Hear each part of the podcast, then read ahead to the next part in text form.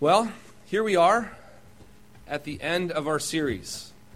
This is it, folks. The end of experiencing God. How depressing. Oh, no. and I do hope, I hope that you have liked it as much as I've liked it, going through it and um, learning some things about what it means follow the Lord, to know and do the will of God and experience Him in the midst of that.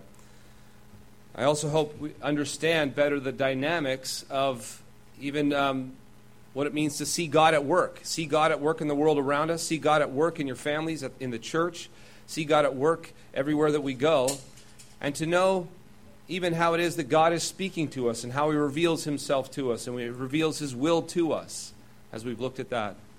Hopefully, that has been helpful. This morning, we're going to be looking at this last one ex- experiencing God in the marketplace. And this is going to involve you and me as His people go, as we go off into the world out here and we engage in the world in the way that God has called us to engage, and there we experience God by this engagement. How is it we do this? What does this look like? What does it mean to experience God in the marketplace? That's what we're going to be looking at this morning. And before we do, let's pray. Father, we're so thankful and grateful for this opportunity. We thank you that we can come here before you and hear from you this morning. I ask that your word, your truth would speak to us, that we would have ears to hear, Father. You know us. You know our weakness. You know our you know our shame, our guilt, our confusion. You know the areas of unbelief. You know you know where we're at, every single one of us here. And I, Father, I ask that all of us here would truly truly seek to experience you in the marketplace. So as we go out from here, and in the world that we would know the goodness and the glory and the pleasure of walking with you, working with you, having you work in us and through us in the lives of others. So, Father, I ask for mercy this morning and grace to all of us who desperately need it. Amen. You know, in the Old Covenant, God raised up Israel to be a light to the nations, a light to the Gentiles. Those were his people. They wanted his people to, to be able to portray what was it like to live under Yahweh. All the other nations were living under false and foreign gods and made up gods, and they were seeing what it was like to live in that kind of darkness and bondage. And Israel was to be a people who lived under Yahweh, what life was like under blessing, under glory, and under light. And so the nations would look and see at Israel and say, Wow, Look at the, look at the wisdom of their God, the glory of their God, the goodness of their God. In the new covenant, God raised up a new people. He raised up Jew and Gentile, those who were once separated by the law and its ordinances. Jesus took away by the cross and making one new people. This new people, the people of God, we here, the Christians throughout the earth, are raised up. And you know what we are to be as well? We are to be a light to the nations a light to the world, so that they would see and know what life under King Jesus is like. They would see and know the glories and the goodness and the richness and the blessings of being in Christ Jesus. That is our primary calling in this world. And here's the thing as we go and do that, as we go into the world and as we shed the light of Christ that into, of, from our lives, in this process, we experience God in wonderful ways. So, the point I want us to see, first of all, this morning is this that God is at, the, at work in the world through his people and his spirit. I want us to see and understand this point and understand how this, the implications of this. God is at work. He's at work in the world through us, his people, through all of his people, and through his spirit. Jesus said, if you look at Matthew chapter 5, Matthew 5, verses 13 through 16, this is, the, this is his Sermon on the Mount, as we all know it, where he's just finished saying, Blessed are you who, who are this Blessed are you, blessed are you, blessed are you, all these blessings. And then he says this He says, You are the salt of the earth. But if salt has lost its taste, how shall be, its saltiness be restored? It's no longer good for anything except to be thrown out and trampled under people's feet. You are the light of the world. A city set on a hill cannot be hidden, nor do people light a lamp and put it under a basket, but on a stand, and it gives light to all in the house. In the same way, let your light shine before others, so that they may see your good works and glorify your Father who's in heaven. Jesus came into the world as this great light, a light shining in the darkness, as John put it. And as he's liberated his people, he is raising up and giving light to his people so that this salvation would reach the ends of the earth. This is how the prophet put it in Isaiah 49, verse 6. Is it too small a thing that you should be my servant, to raise up the tribes of Jacob and to restore the preserved ones of Israel? I will also make you a light to the nations, so that my salvation may reach to the ends of the earth. In Isaiah, it is mentioned in several places that the Messiah, when he comes, he would be a light. This is one of the things he would do. He'd be a light to the Gentiles. And then in Matthew chapter 5, Jesus reveals that he's not the only light, that he isn't just the light who came into darkness. What does he say in Matthew 5? You are the light. In fact, he says, You are the light of the world. Wait, Jesus, what about you? You're the light, aren't you? You're the light that's come into the darkness. Yes, I am. And when I come into your life and I transform your life and I work in your life and I fill your life by the Spirit, you become light. And you're to be the light to the nations. You're the light of the world. And this light is what he says it's not to be hidden, is it? You don't take a light. The whole purpose of light is to light up the darkness, right? And he uses the, this object lesson of a lamp. Who would take a lamp, light a lamp, put it over here in the corner, and then put a basket on top of it. Some weirdo. We know that. Is that. That's strange. It's like you turn on the lights, and why do you turn on the lights? To dispel the darkness. Oh, yeah, that's right. That's what light is. So now you're the light of the world, and that's what you're to do. You're to take my light, go into the world, and bring salvation to the nations. But then we still have to ask the question how is it we do that? Well, we're to go into the world, and Jesus goes on in the Sermon on the Mount in Matthew 5, and he talks of several things that, that mark his people of light. We're the ones who go into the world and live, as he goes on to describe. Those who ask, who give, sorry, who give to those who ask. Those who bless those who curse. Who love our enemies if someone asks us to go one mile, we go two. We're to be those who pray for those who hate us. We're to be those who seek the Lord. We're to be those who seek the good and blessing of others. And why do we do this? Because this is how Jesus treated us. We were the ones who received the very grace and the very things that we're called to give. We were the enemies of God. We were the ones who cursed. We were the ones who, who, were, who were running away from God, and God pursued us. In the Lord Jesus Christ, He's loved us, He's blessed us, He's given to us, He's called us, He's drawn us near. And for those who, enemies, those who, were, who did not like Him but despised Him, He died for them. It isn't because we're good people that we do these things.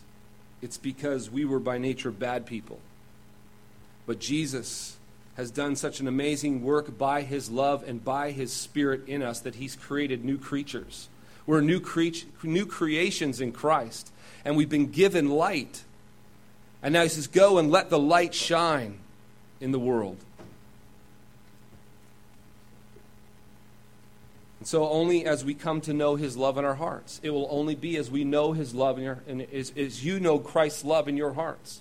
It'll only be as you know His love and you know the power of His Spirit working in you that you're able to actually to go and to, cur- to bless those who curse you. Who does that? Who loves their enemies? Who, when asked to go a mile, goes two miles? Who asks who, when asked for their, their cloak, gives them their tunic also? Who goes above and beyond and loves in this way? Jesus is calling his people to this because this is how Jesus has worked in his people. And he's put his spirit in his people so that this light would shine. This is the light he wants. It's it's a different kind of love than the world knows, isn't it? It's strange, it's odd, it goes beyond all nature. The natural realm in Adam is all what is it? Self concerned, self interest. It's all about self. It's all about me. It's all about protecting me. It's all about defending me. It's all about exalting me. It's all about me. And Jesus says, You're going to have a completely new orientation. Why? Because I'm going to solve that problem in you by loving you in such a way that transforms you. And then placing my spirit in you to do a work in you. And so, as the result of this, we go now and we manifest Jesus to the world. We are the way God works in the world, but we're not the only way because God also, by His Spirit, independent of us, is working in the world as well. Not just upholding it by His power. We know that. The Spirit upholds all things. It's in Him that we live and move and have our being. Every single person is really being ministered to and upheld right now by the work of God. But more specifically, in John chapter 16, 7 through 8, Jesus says, Nevertheless, I tell you the truth. It is to your advantage that I go away. For if I do not go away, the Helper will not come to you. But if I go, I will send him to you. And when he comes, what will he do? He will convict the world of sin and righteousness and judgment. So, as we live our lives of love and declare the glorious news about King Jesus, what he's done for the nations, what he's done for the world, stuff happens because the Spirit is already at work in people's lives, convicting them, drawing them towards Jesus, convicting them of sin, of righteousness, and of judgment. He's at work out there. And so, our work and the Spirit's work come together beautifully, and people are drawn to Jesus. People are drawn to the light. People, are, people come to him. People find and look at us curiously, and they're drawn, and they're drawn by the Spirit. They come under conviction of sin, of righteousness and judgment, and then you present Jesus, and now all of a sudden he's attractive. Jesus is only attractive in what he's done if you see yourself as a sinner, unrighteous, and under judgment, and all of a sudden, if you're in that predicament, what do you want? You want a Savior. But apart from that conviction, apart from that work of the Spirit, you will look at Jesus and you'll say, What's the big deal? So the Spirit must also be at work in the world. And He is. We know that. That's He's come to do that. And we're at work. God is at work in us and through us in the world to bring the light of Jesus to the world. And so the two come together. And all of a sudden, more and more people flood into the kingdom from every tribe, tongue, and nation. So God is at work both in the world, through his people, and by his Spirit. And in saying this, I want us to understand something else. That there's a particular manifestation of how this work comes about, what it looks like. Because as we express love in the marketplace, we experience God in the marketplace. And this is very important. Sometimes, as Christians, especially as men in places of our work, uh, the only thing we do in our work to shine the light of Christ is think this is the one thing we think, yeah, I just work hard. It's simple. That's what I know. That's what I do. So you work hard. But sometimes we don't even think to do that much because we just get caught up in our work. We get caught up in what we're doing. We forget our mission. We forget why we're in the world. What has God sent us to do? We just think we're to do a job and we do our job. We get caught up in our work. But the central thing Jesus wants us to do is love. Love is the primary way that we manifest the light to the world. And of course, this includes hard work, but there's so much more than that as well. In several places in the gospel, Jesus said the summary of the whole law and the prophets was what? You remember? He said, To summarize, in several places, he says the, the, the summation of all the law and the prophets is to love the Lord your God with all your heart, soul, mind, and strength, and to love your neighbor as yourself. On these two commandments hang all the law and the prophets. This is it. This is the central component is love. And then you know what? Jesus also said something very interesting. In John 13, 34 through 35, he says, A new commandment I give to you. Did you hear what he just said there? A new commandment. This is odd. Find this a little strange. A new commandment I give to you, that you love one another. What? That's kind of what you've been talking about this whole time. It's what the, all the law and the prophets are, are about, right? And he says, by, he says, uh, love one another just, here's a qualifier, just as I have loved you. You also are to love one another. And by this, people will know that you are my disciples if you have love for one another. Now, clearly, the newness part can't be the love, just simply love, right? What's so new about this? New commandment. They're scratching their head. What's so new about it? But here's what's new to love just as I have loved you. Something you will notice about the love in the Old Covenant is this it's very do not oriented. It's all about what you should not do to your neighbor, because in doing these things, you would harm your neighbor and it would not be loving. There's not a lot of really positive things. Do this, do this, do this. In Jesus' life, uh, you don't just see a guy who's not doing things to his neighbor. Boy, he's such a kind, nice guy because he doesn't come and steal my stuff. But instead, you see a proactive love, a love that gives, a love that blesses, a love that serves, a love that honors, a love that esteems, a love that praises, a love that heals, a love that delivers, a love that exalts, a love that saves, a love that sacrifices. So the new part of this, he says, love like I've loved. That's a lot different. This is actually, okay, now we're talking a different game. There's a newness to this. It's very proactive. It's not sit back and make sure you don't do things, it's step forward and do things.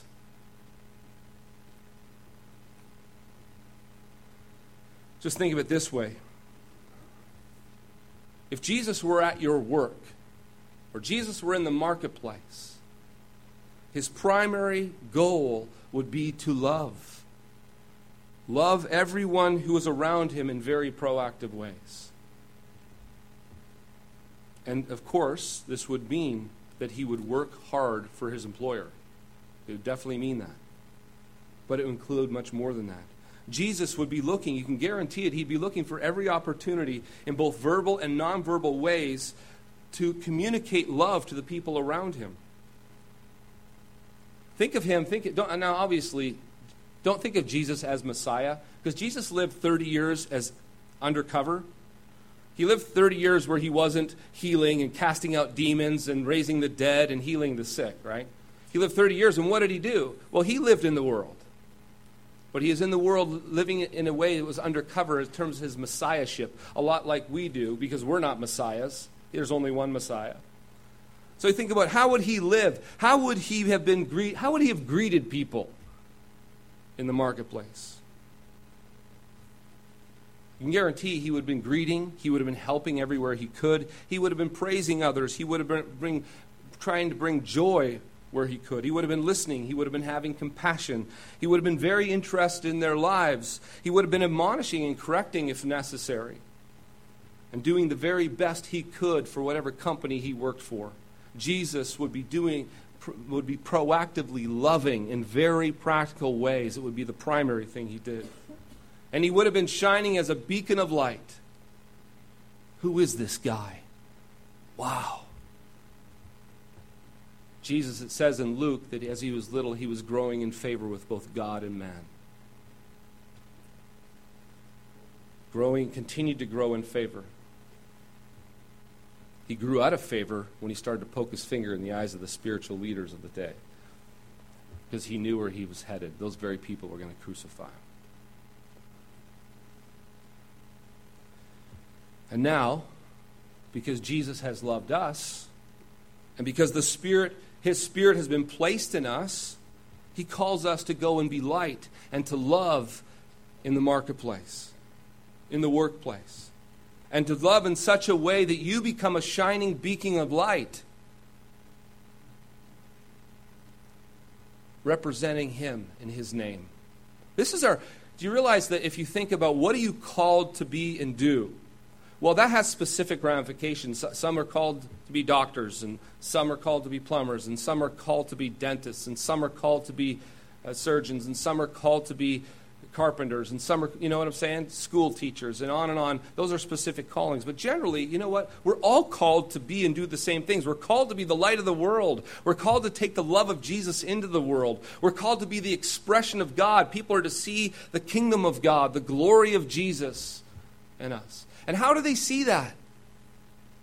In very proactive love. Love expressed, love like Jesus loved, very sacrificially. So, if you look like that, what would that look like in the practical details where you're called? What would that look like where you're at?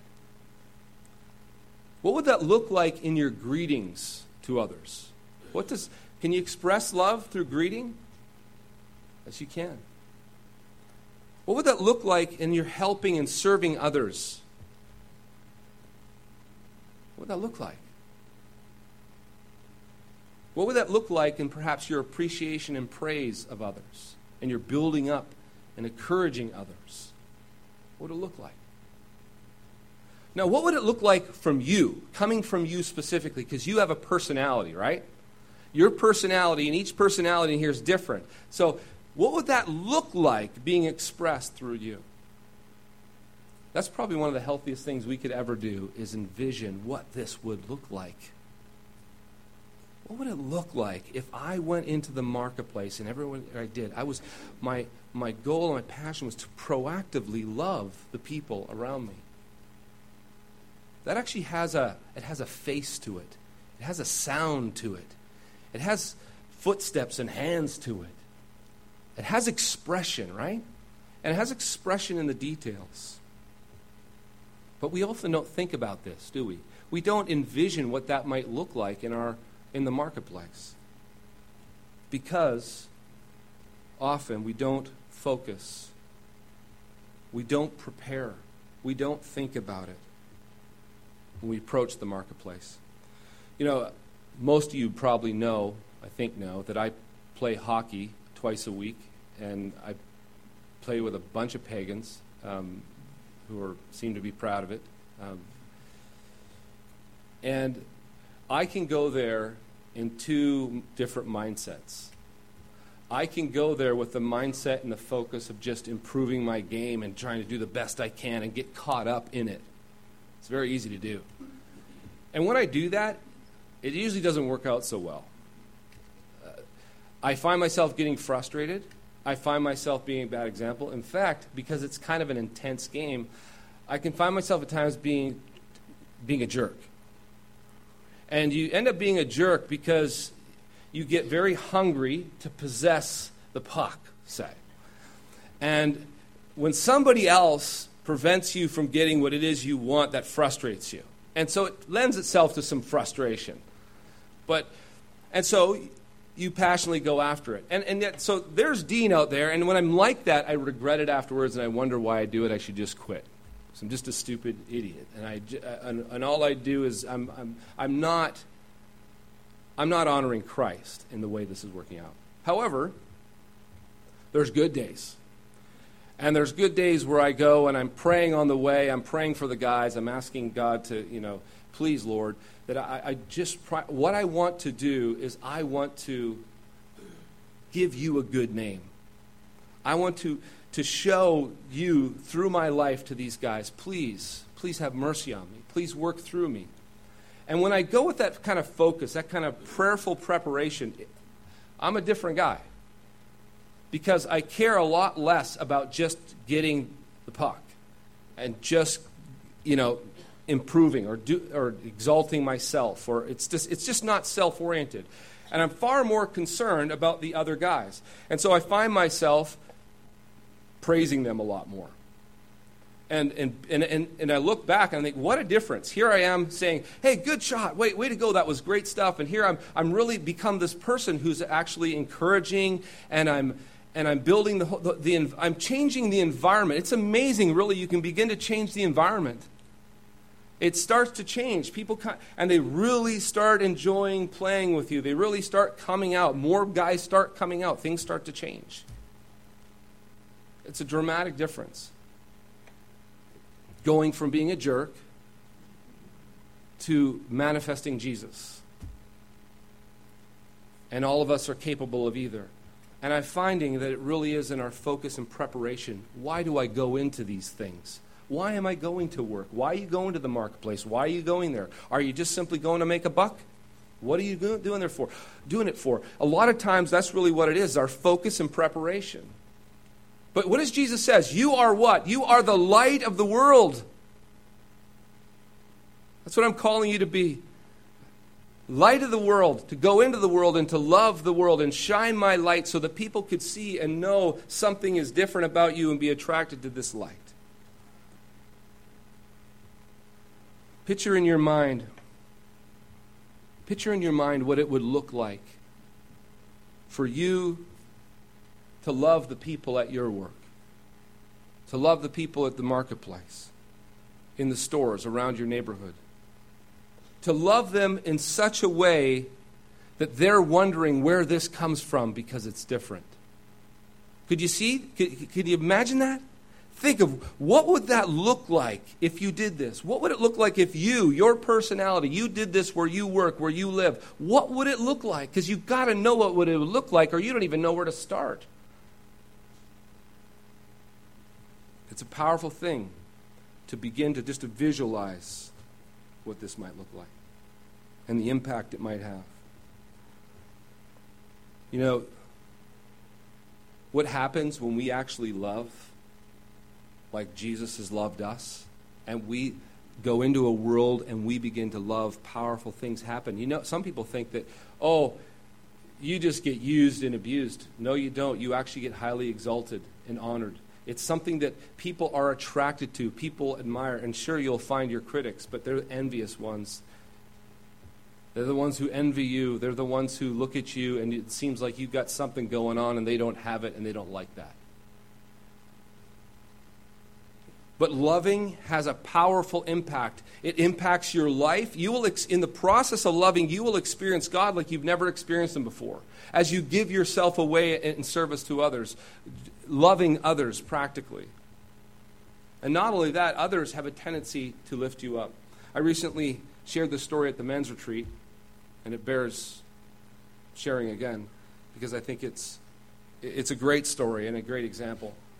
And most of you are probably familiar, at least with the name of Charles Schwab. He was the highest paid employee of all time in the early 1900s. He was paid over a million dollars a year. And this was at a time when $2,400 a year was considered well off, just for perspective. So $2,400 a year was well off. They paid him a million dollars a year. That's wow factor. Never unprecedented, never heard of. And he didn't achieve this because he was the smartest employee, because he had something better than all the rest, or that he was more shrewd and genius at business deals than the rest, or because he was just, he had, uh, you know, some intangible that was just, um, they didn't know what it was. It was this reason. It was because he was the greatest man at stirring, uniting, and motivating others to do what no one else could do. And how did he do this? Well, let him speak for himself. Here's a direct quote from him. He says, I consider my ability to arouse enthusiasm among my people as the greatest asset I possess. And the way to develop the best that is in a person is by appreciation and encouragement. There is nothing else that so kills the ambitions of a person as criticism from superiors. I never criticize anyone. I believe in giving a person incentive to work. So I am anxious to praise but loath to find fault. I, if I like something, I, heart, I heartily give my appreciation and I lavish my praise. He also said, I have yet to find the man, however exalted his station, who did not do better work and put forth greater effort under a spirit of approval than under a spirit of criticism. Here was a man who was able to impact people's lives to such a degree that they're willing to pay him a million dollars a year because they're like, how does this guy do that? Like they just was floored. He practically, in really practical ways, what he did is he loved the people around them. His goal wasn't to, to, to, get on them and to whip them and to prod them and to yell at them and to scream at them and think, you know, isn't that our tendency? If, like, man, how do you really motivate someone? Well, just start screaming. And if that doesn't work, whip them. Do something. And, so it's counterintuitive almost. Think, well, no, he, he would find everything he could to encourage, to praise, to uplift. And, and, and, and these guys, they started getting excited to come to work, excited to work for him. And they could see that anybody around this guy, he built people up to such a degree that they just, they would walk over coals, to use an old expression, for this guy. They would do anything for him. And they would come to work. If you put this group of people under him and a group of people under somebody else, these people would out, outperform him to a sick degree. They are showing up way earlier, they're staying late, they're just going for it. I know there are very few who understand the power of love and its ability to transform this world. I think part of the problem is we don't realize even what maybe this love looks like where we're at. Maybe we haven't even taken the time to really think about what does it look like? What does it look like where you're at? Now you've got to give feet to it, right? It's got to be visual. You got to. What is it? What would it look like if you walk into the office on Monday morning and you're seeking to, and your primary goal is to express love towards the people around you? Does it affect your greeting? I would say it does. Does it affect the way you work? I would say it does.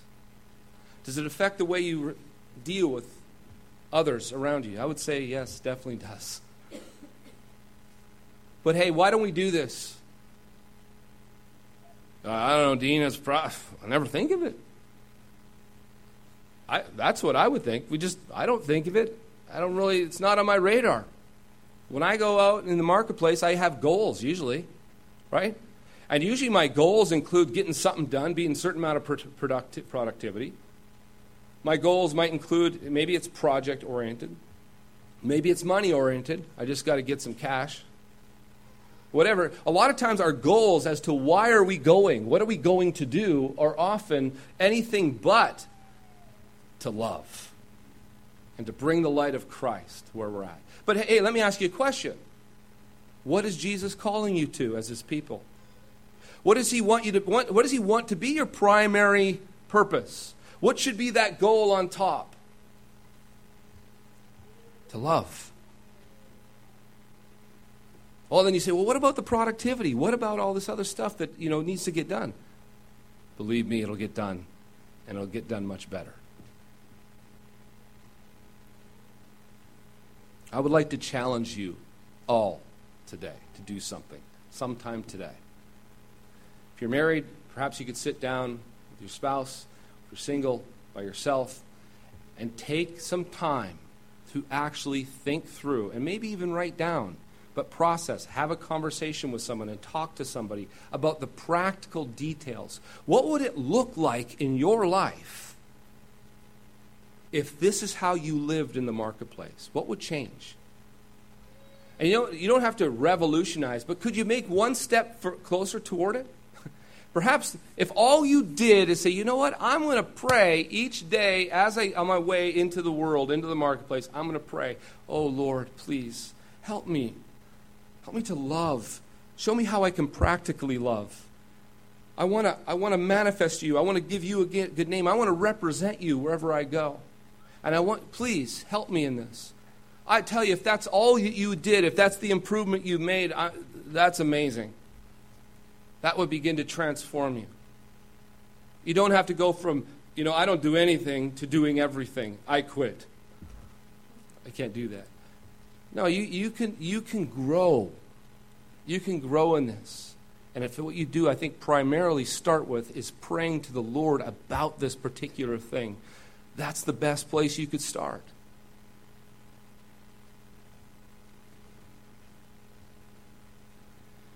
You know, if you do this, I can guarantee you that this will not only change the world around you, it'll change you. You don't, eh, do you know how exciting it is to have God work in you, through you, in other people's lives, and to watch their lives being impacted as God is doing something in you in them? It's, it's an exciting exchange. You will experience God, you will experience grace, you will experience love even in your own heart as you never have before. So please, as I close this morning,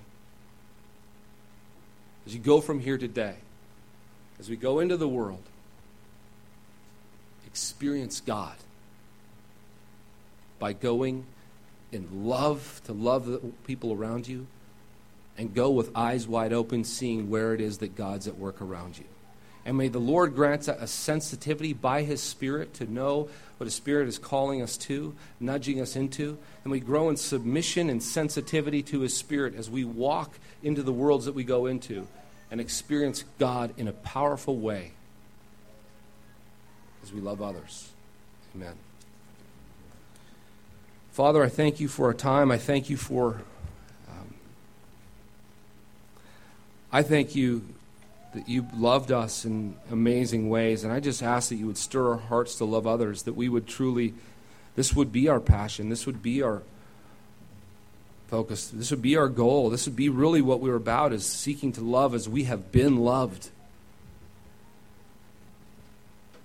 And we would get our focus off ourselves, we get our focus off of our own agendas, we get our focus off of constantly just trying to to get ahead in this world by ourselves, to exalt ourselves, and we would really seek to glorify and exalt you and love as we've been loved. Father, please have mercy on us to do this. Work in our hearts and uh, do something wonderful through us, for we ask this in Christ. Amen.